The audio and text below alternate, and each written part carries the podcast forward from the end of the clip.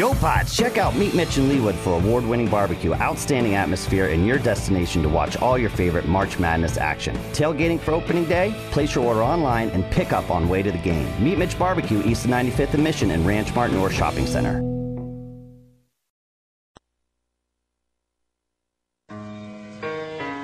It's just a public service announcement sponsored by Just Blaze and the good folks at Roc-A-Fella Records. Fellow Americans, it is with the utmost pride and sincerity that I present this recording as a living testament and recollection of history in the making during our generation.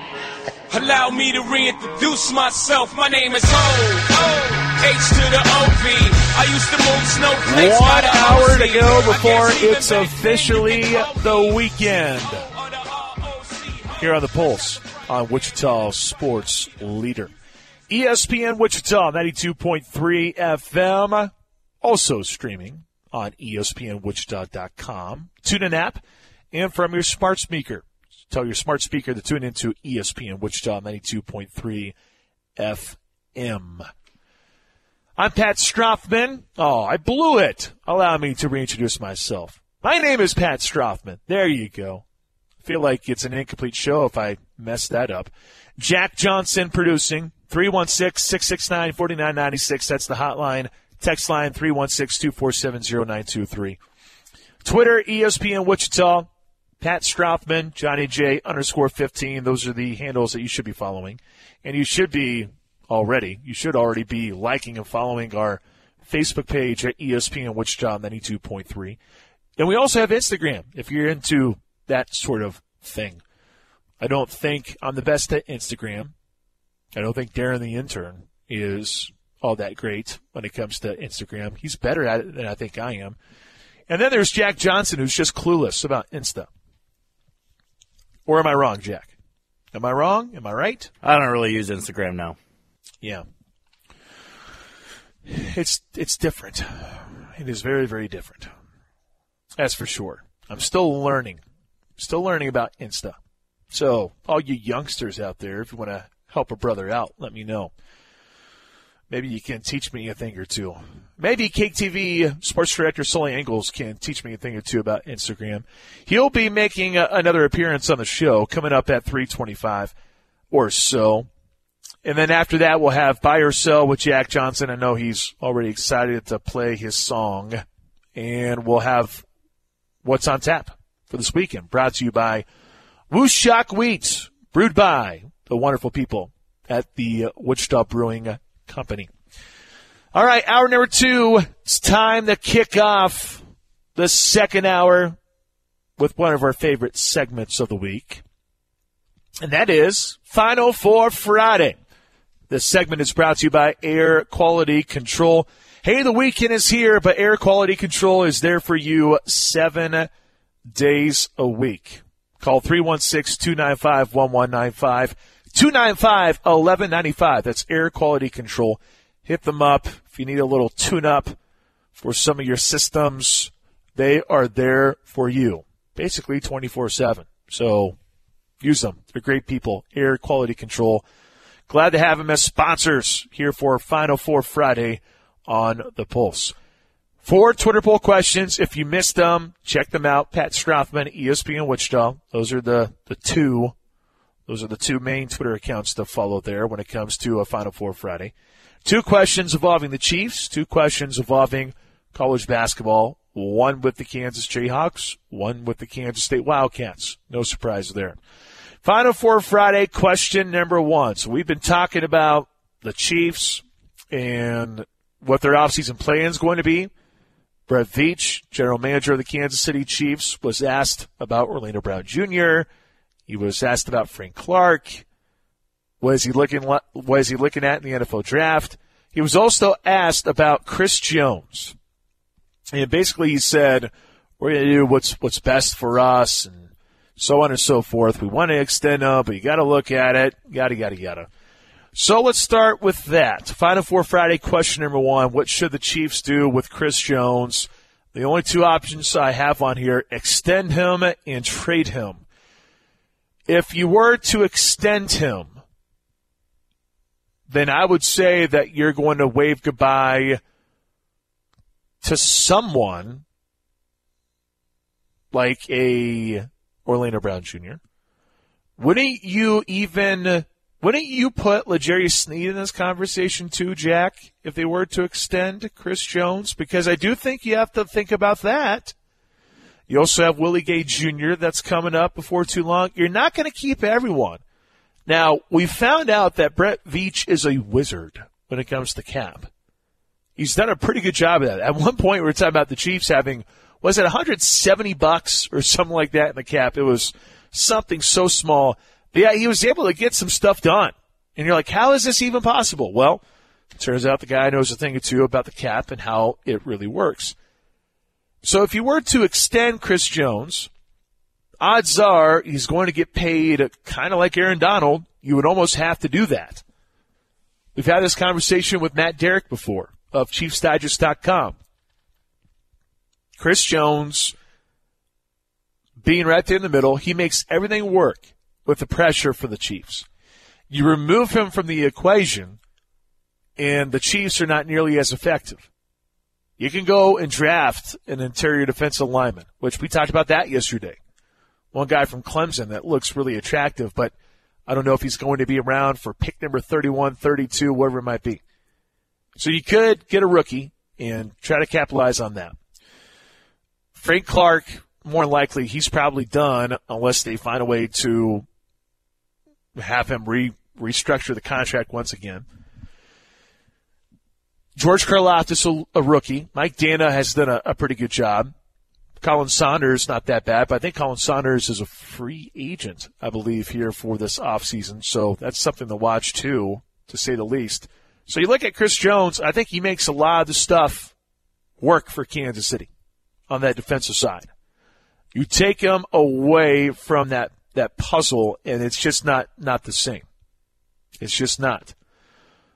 But if you do extend them, it's going to cost.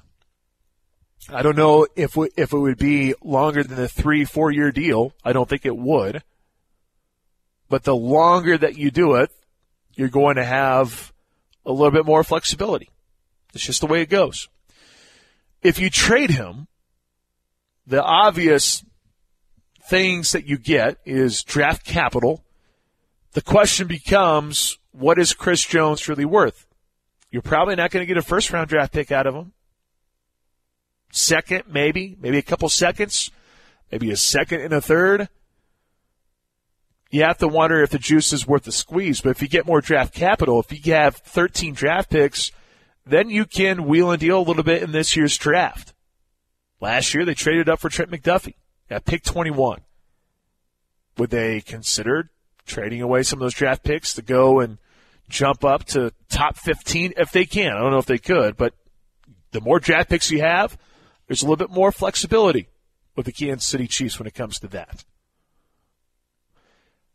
I just don't know what the value is going to be for a Chris Jones in the market because he's not getting any younger.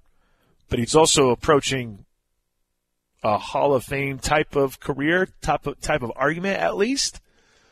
So Chris Jones, it's kind of an interesting conundrum there for the Chiefs. Extend him or trade him. I still think you do extend him because he does mean that much in the middle. I think you have to, but there's also that chance of of Brett Veach going, "Hey, Tyreek Hill costs too much. Got to get rid of him. Get more draft picks. Get younger as a as a roster." And that's what Brett Veach did. And he hit on all those draft picks. He hit on all of them outside of one, maybe two, depending on how you look at things. But I would say outside of, outside of one, the Chiefs draft class was pretty darn good. So I'm going to go, I am going to go with extend him is going to be the popular answer here because let's be real. He's a Chief and Chiefs fans want to see him. So I'm going to go extend him, is what people are thinking. And it's probably pretty lopsided. So let me go with 77%. Let's go with that. 77% people are saying uh, Chiefs need to extend him. 83% said they should extend Chris Jones. Okay, then. 83. I'm assuming you're part of the 83. Yeah, I don't think there's a reason now to trade him. I also don't think the value is going to be. It's high for a guy like Chris Jones, but I think when you're looking, But it's not for, a first. If you can't get a No. first, what's the point? it's not a first, and if it was a first, that'd pretty much be the only pick you're getting. Yep. Agreed. Well, speaking of trades, that brings us to Final Four Friday question number two. Although I got to say real quick before I move forward, I know we have a, a guy on Twitter. His name's Ash. And Ash, he said, you don't just get rid of one of the best defenders in the NFL. You don't have to trade literally every single player due for a payday. And you're, you're right. But this is also Brett Veach who's looking at the overall picture of a 10 year window trying to make it worth it for the Chiefs. I, I get what Ash is saying, but you do have to be selective. If you extend Chris Jones, am I wrong saying that L'Jarius Sneed wouldn't be in that conversation of letting him go? Jack? I almost think, I almost think they would because he's due for a payday, right? Yeah, I think it's uh, certainly in the conversation to extend a guy like L'Jarius Sneed because he is your number one cornerback, and number one cornerbacks don't really grow on trees and fall off them right into your lap. Right. So you think of that, but if you say yes to Chris Jones, you- you got to make sacrifices somewhere, man. Like that's the way it goes. You can't keep a, a full roster of, of your dudes. That's that's not how the NFL works. They have limits. They can't go out there and spend as much money as possible like baseball and just make it work. That's not how it works in the NFL. You got limitations.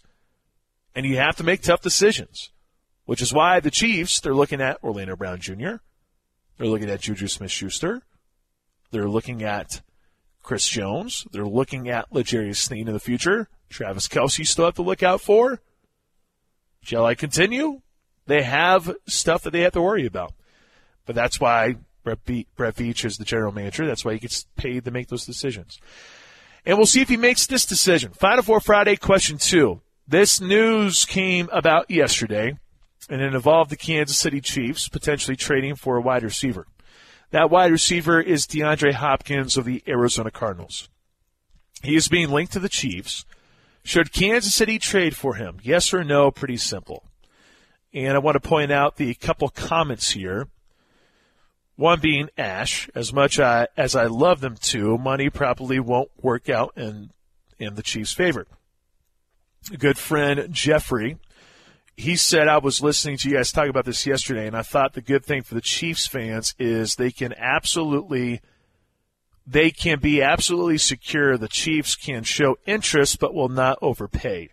There is a sense of calm to that, and most teams do not have that, and I absolutely agree.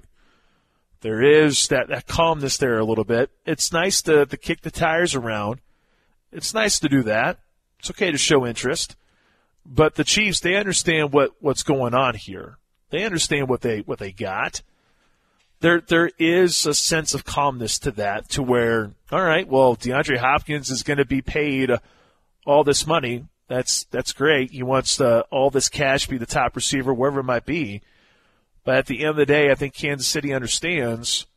Well, look at the Tyreek Hill situation. It's like you trade for him, and DeAndre Hopkins is looking for for this. Well, the Chiefs, they are definitely in a position to go, eh, that's not worth it. And I don't know if it's really all that worth it, anyways, for that matter.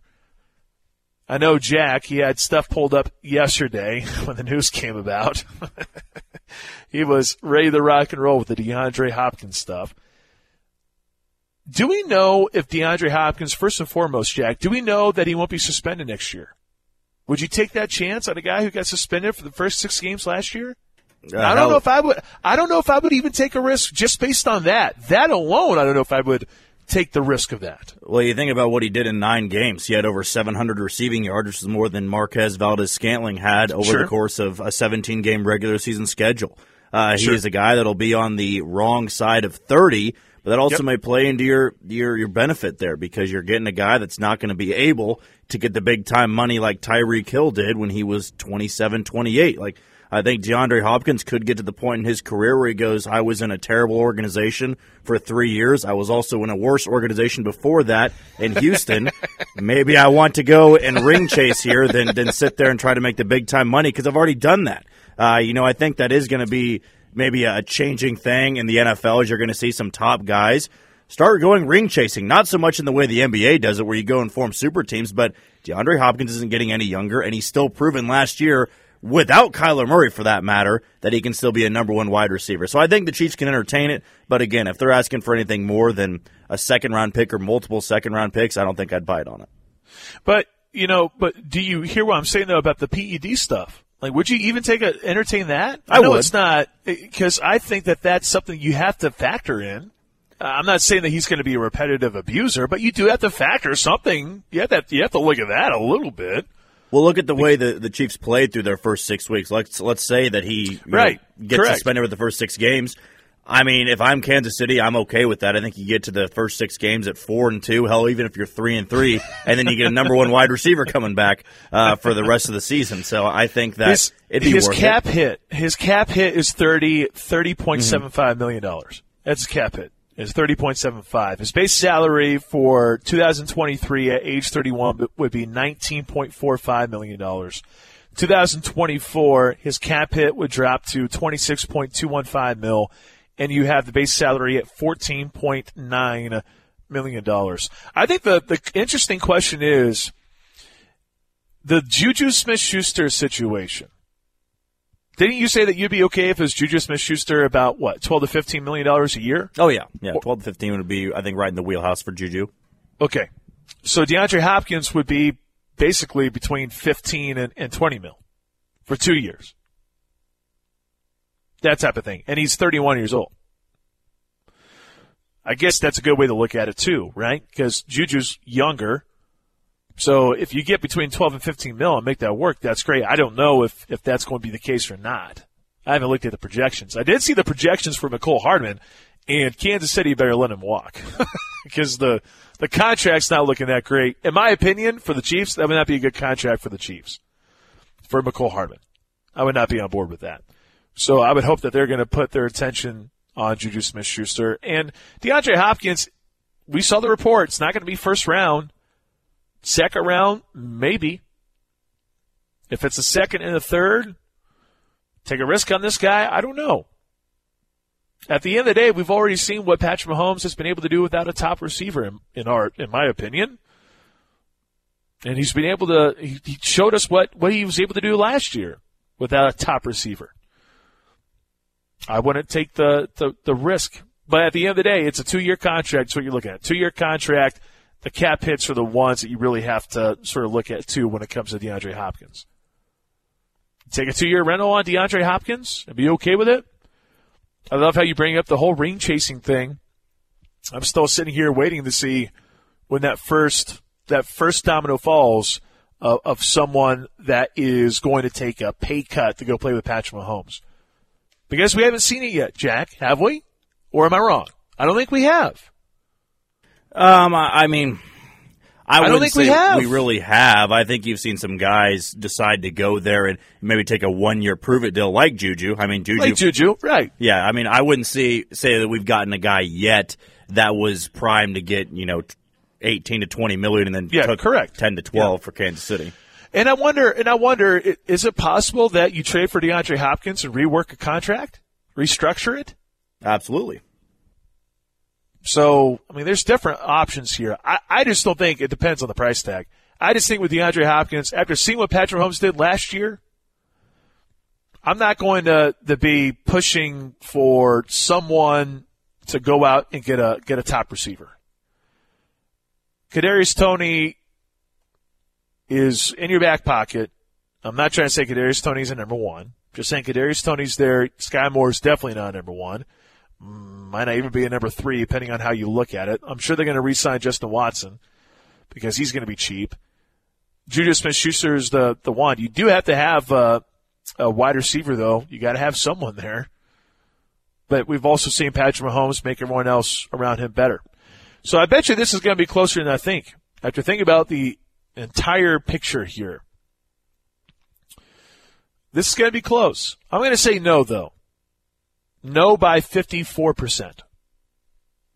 How about this? Over fifty votes. We do not have a leader. It is 50-50 exactly. of course. Nicely done, people. Final Four Friday, question number three. It's brought to you by Air Quality Control. I know we got to hustle because we got Sully Ingles coming up. Kansas won the Big 12 championship outright. Would you consider this Bill Self's best coaching season? It's one of those things, the knee jerk reaction. Talked about that before.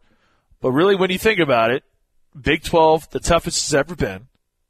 He lost two NBA players in Christian Braun and Ochai Agbaji. David McCormick was big. Remy Martin, rental from Arizona State, no longer there. you you turn your keys over to Jalen Wilson, who last year, before the DUI situation, according to the people that we talked to, he was the best player, the best player for Kansas, and then that threw him off completely. Then you have, uh, you know, Jalen Wilson this year having that Ochai Agbaji leap, but didn't know if, if that was expected. Grady Dick, you just never know with freshmen. Dajuan Harris, was he going to take the next step? KJ Adams, I don't think we saw KJ Adams develop so quickly. I don't think anyone expected that. And then you take a rental on Kevin McCullar. I think the argument could be made that this is Bill Self's best coaching season. Now you're forgetting all the other seasons. I'm still marveling at what he did in 2011, 2012 when he was able to take a, a team like that all the way to the national championship. I didn't think that that team had any chance going to a national national title. There's no way. I thought the ceiling was Sweet 16. And Bill has had some more talented teams fall short, obviously. So I still marvel at what happened in 11 12, but I do think this year you can make an argument for it. My guess is we like to have a knee jerk type of reaction in today's day and age, so I'm going to go yes. That's going to be the answer 57%. Well, I will say, okay, so you deleted that. Okay, so yeah, it was 57%. Yeah, sorry. Yeah, yeah no, I, I, did. I had to delete it because yes. I didn't include the actual poll. yes, but I got it now. 53% said yes, Kansas. Uh, okay. You would consider that Bill Self's best coaching season. Okay, good. Sorry, Jack. I know I messed it up for everyone. Last but not least, then we got a boogie. Final Four Friday question four. What's the ceiling for this K State men's basketball team? Final Four, Elite Eight, Sweet 16, round of 32. I'm going to go Elite Eight is going to be the answer. Let's go Elite Eight. Um, Elite Eight, 42%. 14% said round of 32, 18 said Sweet 16, 29 said Elite 8, and 39% said Final Four. 39 said Final Four? They did. Holy smokes. I got a lot of K State people that pay attention. got a lot of K State fans that like this Wildcat team. Look, CJ Moore, his analysis yesterday sold me. He makes a very valid point. When you have two of the best players on the floor on your team, you're going to be in every game. And K State does have that Markquis Nowell and Keyontae Johnson. I truly do believe that. He made a valid point. And Jerome Tang continues to be awesome. So there you go. Final Four Friday. Continue to vote on Twitter, ESPN Wichita or Pat Strothman. Final Four Friday brought to you by Air Quality Control. Up next, KAKE TV sports director Sully Ingles here on the Pulse on ESPN Wichita.